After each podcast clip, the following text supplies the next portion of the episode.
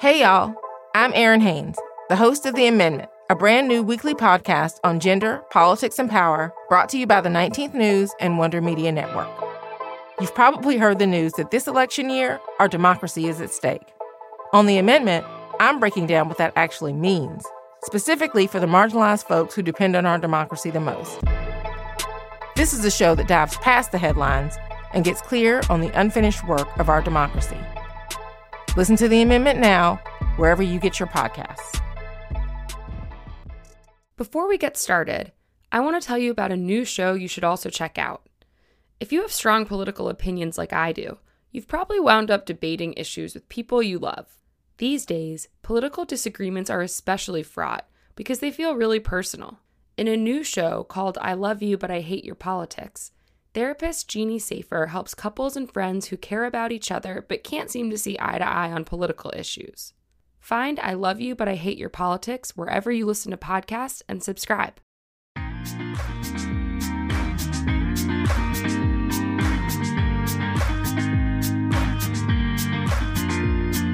Hi, and welcome back to Women Belong in the House. Human rights are women's rights, and women's rights are human rights once and for all.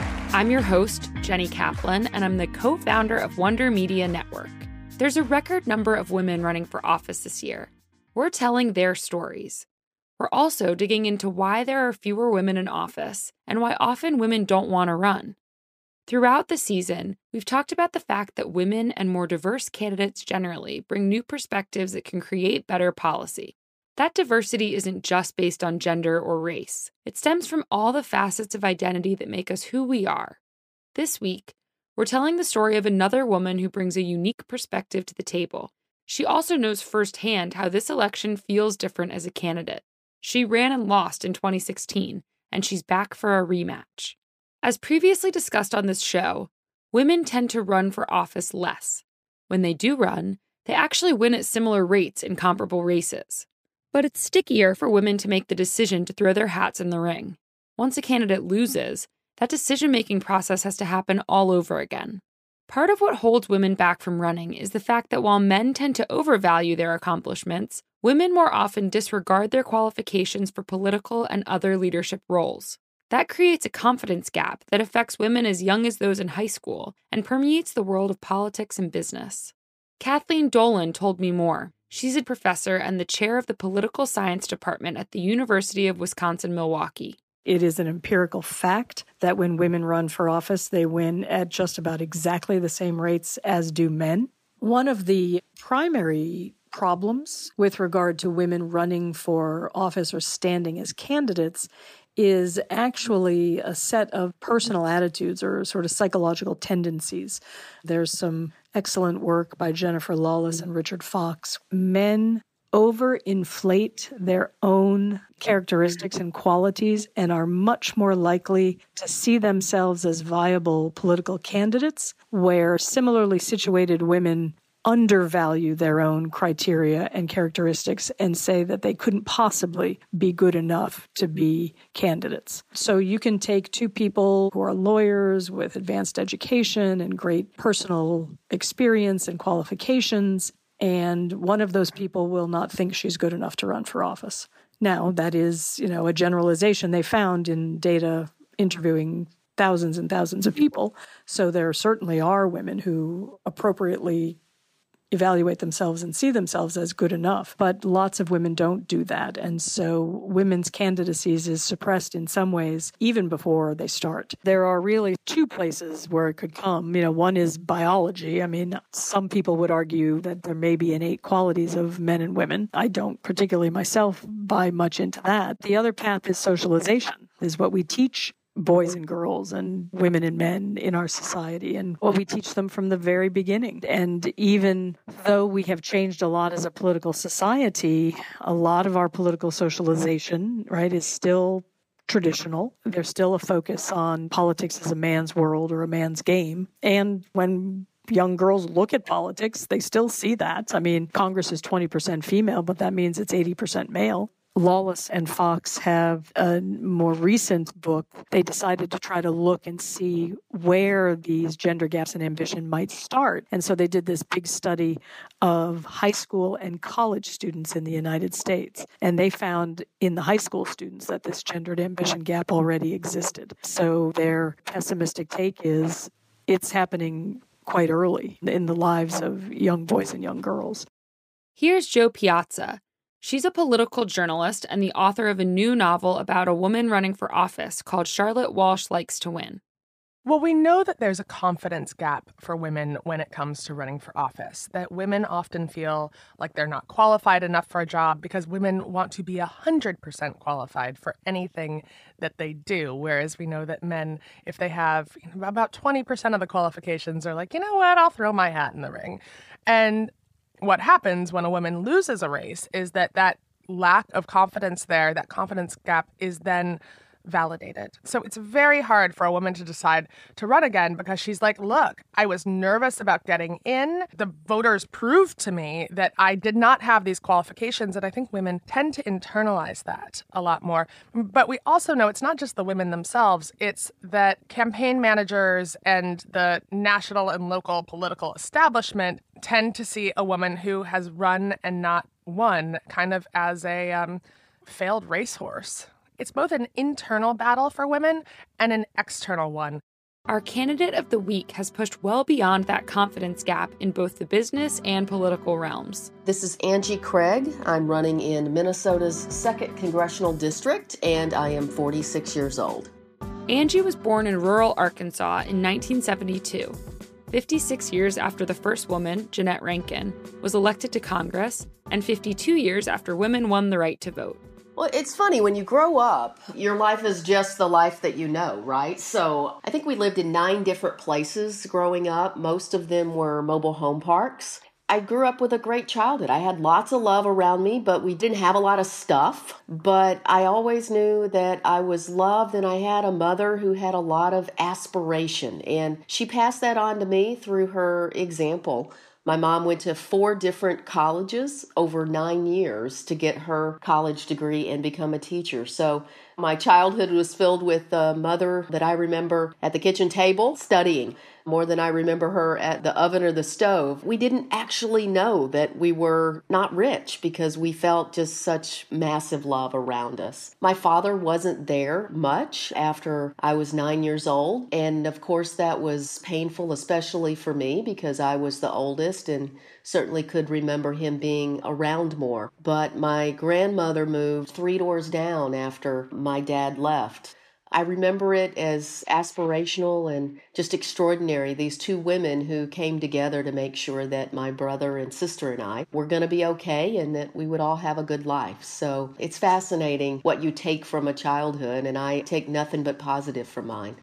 The challenges that Angie faced in childhood helped to form her political perspective and to drive her beliefs in the issues that are now at the front of her campaign. At times, there was food insecurity. I remember being on free and reduced lunch. You know, as I think back, there was definitely housing insecurity as we kind of moved around from place to place, and some rented apartments that were uh, not really inhabitable. And so I certainly think that it shaped me the real way it shaped me, now that I've been so fortunate, my wife Cheryl and I, we have four sons, and I've had this amazing career in business, and I, I know how lucky I've been to have worked my way from the mobile home park through college to get my own college degree. It really shouldn't matter how much money you're born into in this country. If you're willing to work hard, if you're willing to sacrifice, then this country ought to be available to you. And I think as I look at, you know, the policies that I support like moving toward universal health care. I grew up for a part of my life at least without access to health insurance in my own family. And so there's absolutely no doubt that how I grew up and the struggles my own family faced impact the way I think about good policy in this country. Angie's family wasn't always focused on politics. Though her mom's activism could, at one point, be heard across the state of Arkansas. My mom was a teacher, so it's interesting. She wasn't really overtly political, with the exception of one thing I remember really, really well. When we grew up, there was a certain governor in the state of Arkansas, Bill Clinton, and he passed some teacher testing reforms. And I remember this vividly because my mom her own personal story is she was an aspiring country music artist when she got pregnant with me and then married my dad and had two more kids and dropped out of school and that sort of thing. But my mom went back to the guitar and wrote this song, which seems so funny now. It was called The Teacher Test, which was then played on the radio throughout the state. And I remember her being very proud of that resistance moment. But other than that, my family was not that political. We didn't talk about national politics or anything like that at the kitchen table. Frankly, when folks are just struggling to pay the bills and feed their kids and that sort of thing, it's the moment where now that I'm an adult, I know that you should be the most engaged in politics. But, you know, coming from a family that faced that, it's sort of the time when people feel like they don't have time to pay attention to politics. And that's when they need good government the most. Angie doesn't fit the stereotype of a politician for a variety of reasons. She's a woman, she's part of the LGBTQ community, and she doesn't come from money. That initially made her turn away from politics. Honestly, I think I probably always wanted to go into politics, but I was a 17 year old lesbian coming out in Arkansas. So you can do the math on how well that was going to go for me to be involved in elected service 30 years ago. I don't know if I consciously did it, but instead I decided I would join the fourth estate, right? Holding politicians accountable as a journalist. So I joined the student newspaper at the University of Memphis almost upon stepping onto the campus. People asked me, you know, what were you involved in in college? And the truth is, I spent just about my entire college career in the basement of a college newsroom. I was considering law school when I ended up doing some freelance writing inside a medical technology company, and I was really drawn to healthcare and to the idea that we really could help a lot of people. While Angie's sexual orientation initially set her on a path outside of being a career politician, the challenges she faced because of that part of her identity drove her to make a difference. Politics is personal, especially when the laws enacted by others threaten one's family. I had to fight for the right to adopt my son Joshua. A court in Tennessee wondered out loud, all the way up to the Tennessee Supreme Court, whether a child should be adopted by two women. Or, you know, in this case, it was actually by a lesbian because it was illegal for two women to adopt. And so I spent my mid 20s fighting for the right to adopt our son Joshua. That was probably the most consequential experience of my life. Clearly, it was a story of, you know, waking up every single day for three years not knowing whether the beautiful, beautiful child that you're raising is going to be in your arms to put to bed that night. And we won. So it was a happy story. Joshua is the test case in Tennessee for a gay person's right to adopt a child. But the impact on me, probably, and I, I think I only realized this later, as a woman in business, I thought I could do anything that anyone else in that business could do. And I was pitching senior leadership to put me on the executive team when I was 29 years old. And I was on my first executive team when I was 29 years old, and I served since I was 29 on the senior executive team of a major Fortune 500 company. So normally I was one of two women on that executive team. The reason I mention that is because I think the experience with Josh made me unafraid. There is nothing, nothing, not running for Congress, nothing else that would put more fear in a mother than the idea of possibly losing your child. No matter what happens in my life from here forward, there'll never be anything harder than that experience absent actually losing a child. And so for me, I think it made me a risk taker. It made me unafraid to fail you know, if there's one thing that I could do for women, and not just in politics, but in business and in life, it's to say to them, be unafraid to fail. It's okay to fail, be unafraid to do it. Angie's family structure came into question again in 2008. I too sat with tears streaming down my face watching President elect Barack Obama. But remember, that was the same night that in California, Proposition 8 passed. This proposition uh, has put California in the spotlight uh, nationwide, and it appears that this is going to happen, which this morning throws into question those 16,000 or so same sex marriages that were estimated to have happened since uh, they started performing those. That was only a few years ago, a decade ago. And my wife and I were one of the couples that had married before Proposition 8 passed. And we didn't know that night whether our marriage in California would actually be legitimate after Proposition 8 passed. So I'm celebrating Barack Obama winning, and at the same time, I'm mourning the fact that my own marriage may not be valid. That's been my whole life is, you know, you push forward as hard as you can knowing that at times we're going to take a few steps back. And when we do take those steps back, you know what we do? We regather ourselves and we gather new friends and new allies, and then we push forward. And I have to believe that this time in this country is exactly that because to keep fighting, you've got to believe that tomorrow's going to be better. As an executive at St. Jude's, Angie found herself in a position to take action to protect families like her own.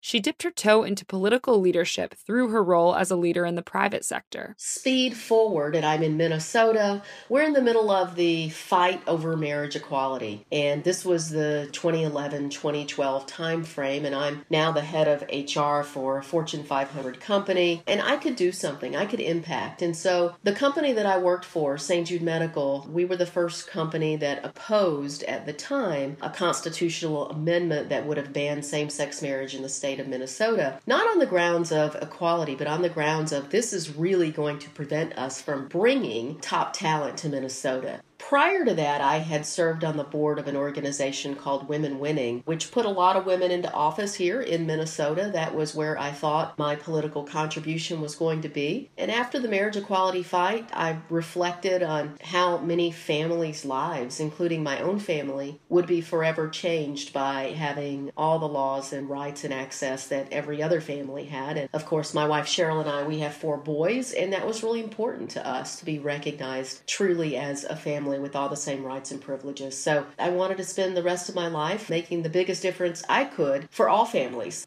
For me, that is the analogy that I want to take into Congress. I'm certainly going to listen to folks who don't agree with me, and I've certainly had to, even in that own battle. Uh, we got a a few uh, backlash calls and they would be forwarded directly to me. And is it easy to hear someone on the other line tell you that they don't support your company's decision to support families like mine? Absolutely not. But I always treated those individuals with respect. The fact that I belong to a family that happened to be composed of two moms and have four children never came up. But it's important to know where the country is on these issues, even though you may not agree with that individual. But I think if you just keep pressing forward, that's what I've always said. Uh, people ask me all the time, why would you want to be in politics right now? Look at, you know, congressional Republicans trying to take away America's health care. Look at congressional Republicans lighting a match to income inequality with their tax bill in this country. Why do you want to do this? This is, you know, beating your head up against a wall. That's pretty much been my whole life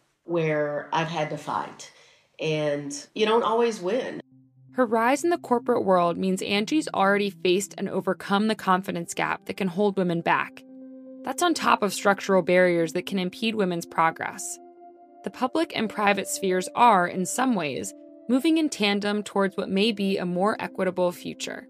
Here's Kathleen Dolan again. Politics has its own particular structures and norms and pathways, but it isn't fundamentally different from most any of the other industries in the United States. I mean, it is in many ways an occupational workplace like many others. So, you know, I mean, I'm 55 years old. And when I was young, when I was, you know, 10, 12 years old, I would read the newspaper and the want ads were segregated. You know, there were jobs that listed as jobs for women. And then there was a separate set of categories of jobs listed for men. And so that was 40 years ago. We were still in that very segregated world. You know, as women's education advances, as their occupational opportunities advance, as culture changes, again, you know, step by step, inch by inch, women's opportunities change. And again, it's incremental. It's not as fast as many people would like. Hopefully, it's moving in the right direction. Politics is not fundamentally different from many other aspects of society in its representation and opportunities for women. Jo Piazza talked about that too. As we're seeing the private sector improve, as we're seeing more women entering positions of power and executive positions in the private sector, we'll see more women running for public office. But then we also have to make sure that we're actually seeing those women. We have to make sure that the media is covering those women the same way that they cover male candidates. And we have to make sure that we're seeing those women shown in popular culture as well. We have to see them in books, we have to see them in TV, we have to see them in movies. We have to normalize women as ambitious leaders across the board. And that's something that Americans just have not done. We lag behind the majority of developed countries when it comes to electing women and when it comes to showcasing powerful women in our media and pop culture. Claire Bresnahan English is the former executive director of She Should Run, a nonpartisan organization that aims to expand the talent pool of women running for office. Now, Claire is the project director for Talk to Jess, a strategy firm that advises global brands on representation and inclusion. There is absolutely work to be done in both sectors, right? The public and the private sector.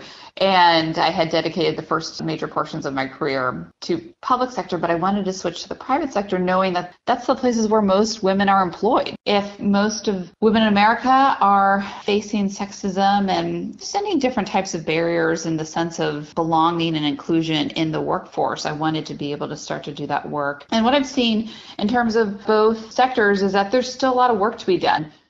Angie decided that she wanted to get into politics as a way of having an impact on families.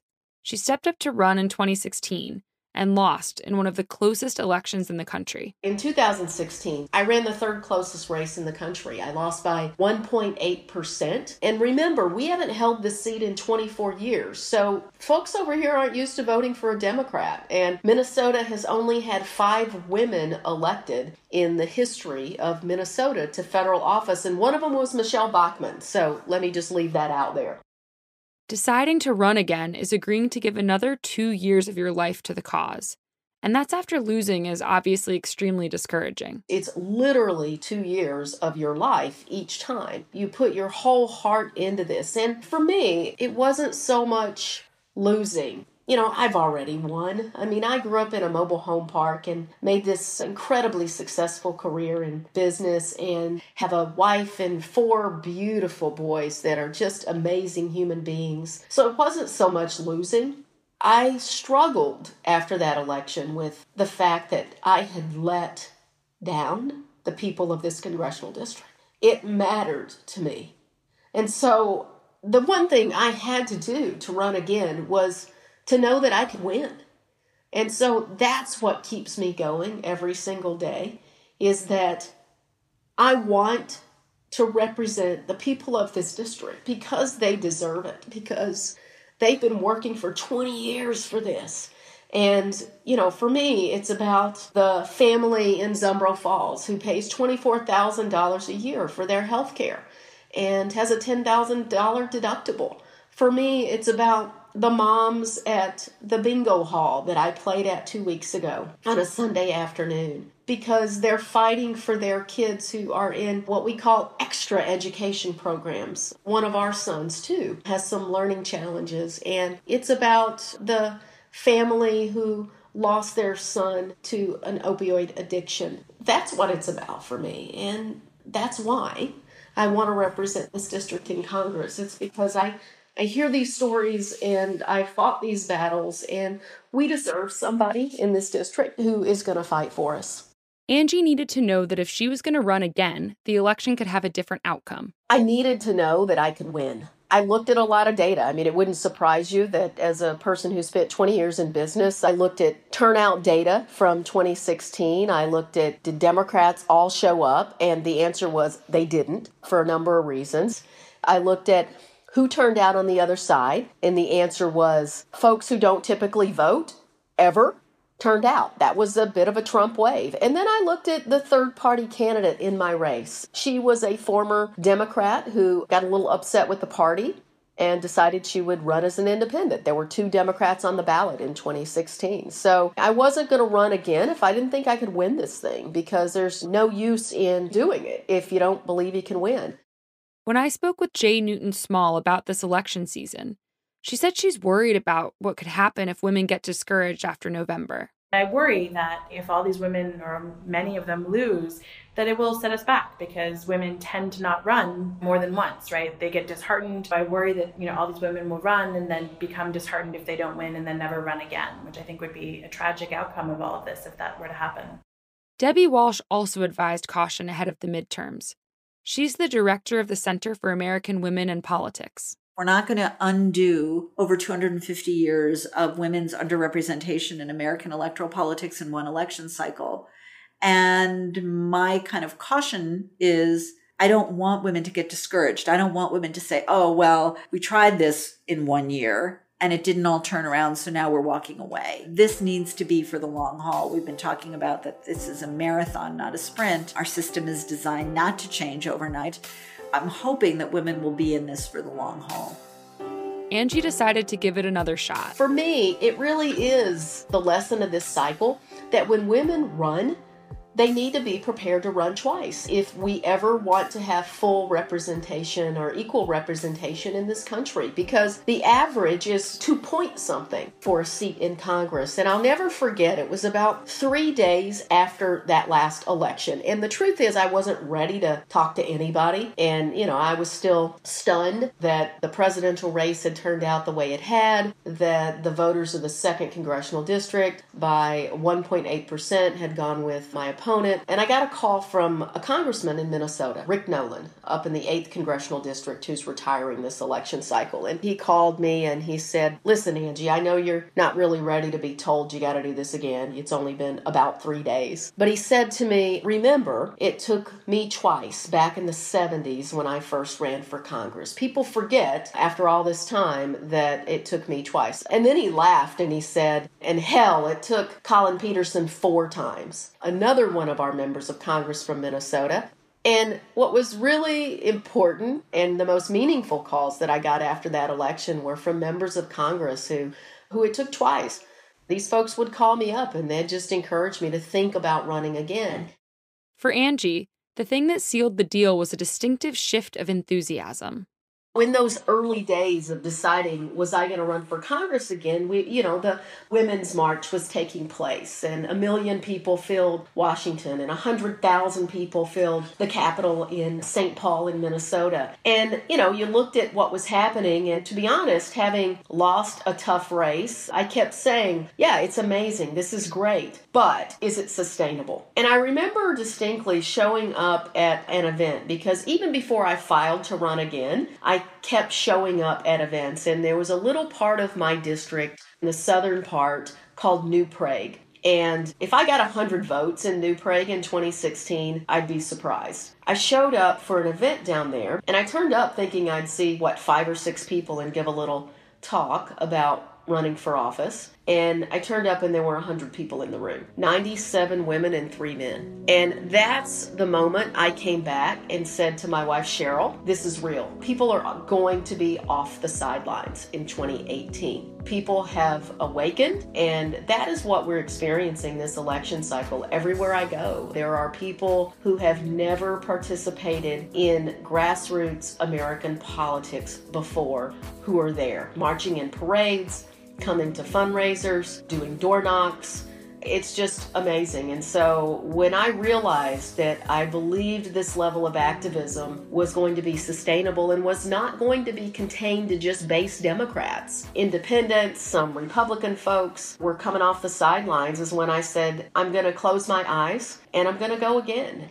Here's some background on the district. This district is unique in the sense that, from a political point of view, it is almost even. I mean, this this 80% suburban district just south of the city of St. Paul, Minnesota, and it's 20% rural with an agriculture economy. and there are these amazing, beautiful small towns. The Minnesota River runs through it, the Mississippi River runs through it. It's got these beautiful bluffs and these beautiful bridge in Hastings. It's just picturesque. I listen a lot, and healthcare is going to be one of the biggest issues and is one of the biggest issues for Minnesota families. Even families who have employer sponsored health insurance, their premiums are going up, their deductibles are going up, especially the cost of prescription drugs. Education is also a big issue. The unemployment rate in my largest county is only 2.9%. So it's not about finding jobs, it's about rising wages. Uh, people's paychecks aren't going up, and it's about finding good jobs that are going to allow you to move yourself uh, into the middle class. It's mostly service sector jobs. And then finally, I think the last issue that may not be some sexy issue in Washington, but look, we need to invest in our infrastructure in this district. We're never going to have strong rural communities until we have high speed internet in every single home inside this congressional district. It's highways, roads, bridges. We need an interchange up here right off Highway 35 at Elko New Market. Like I said,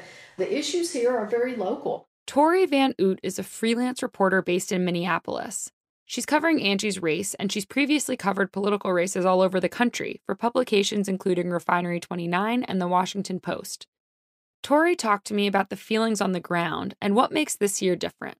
There's a ton of energy in Minnesota in general this year, including in the second district congressional race.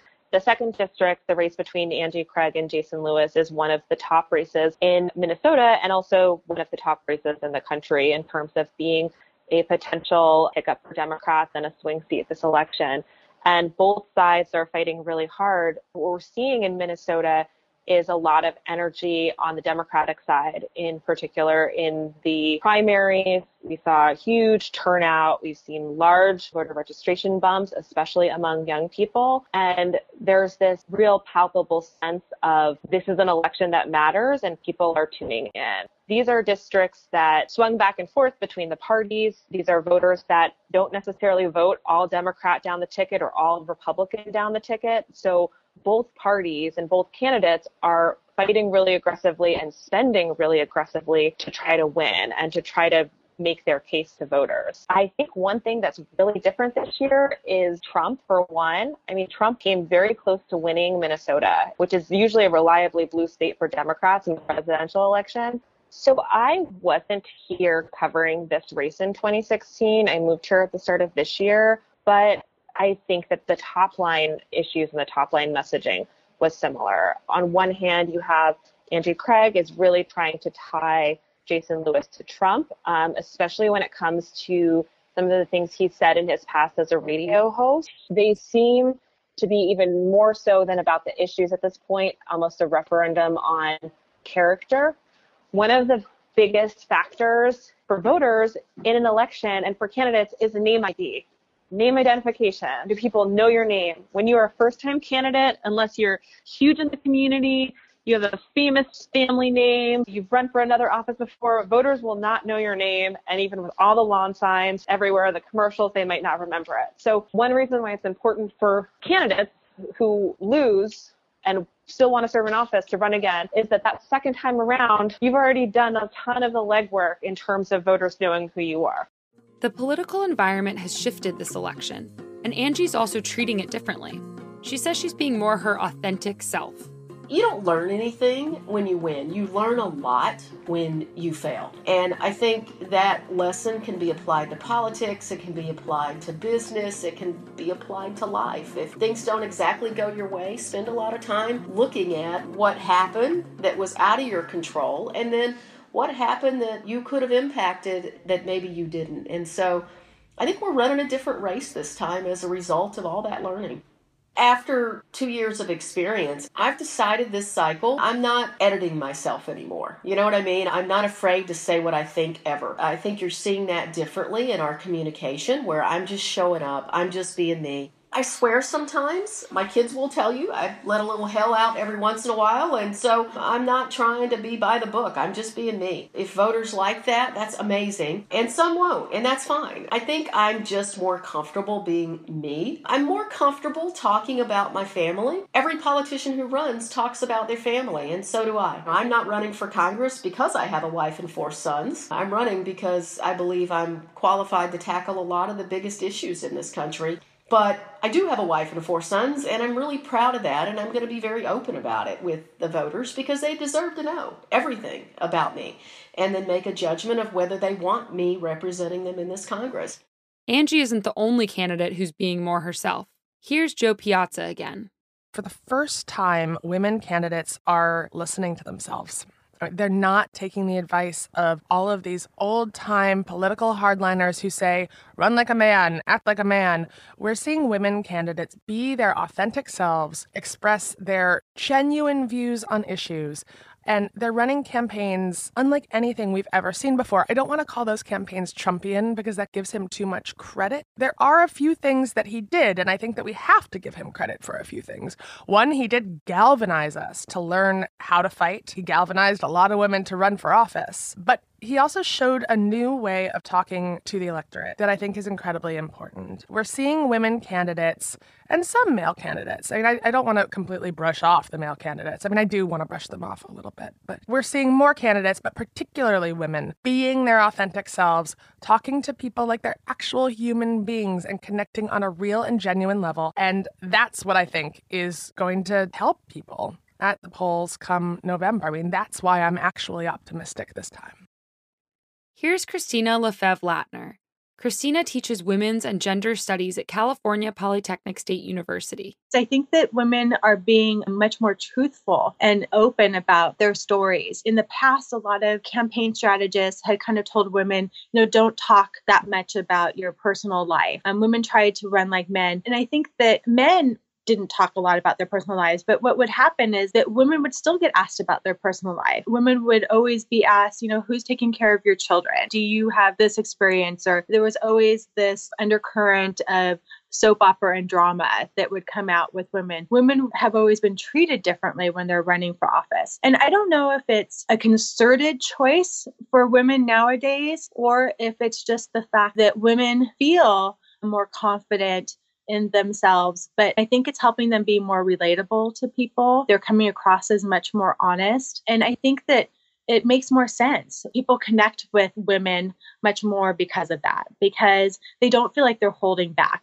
As more women have stepped up, it feels like change is on the horizon. I'm, I'm, the mother of four boys. I think that's a society that boys grow up in that's a little bit different for girls, is through sports, through other things and I want girls to experience that too. My kids are unafraid to fail. When they fail, they just get back up and they go again. I saw that in business where men would apply for promotions at a much faster pace than women. And so that's one of the things I tried to do in business and actually formally did it in terms of training and experience of women leaders to teach them to be unafraid to fail, to go for it. You know, it's a moment in time where, you know, it's extraordinary.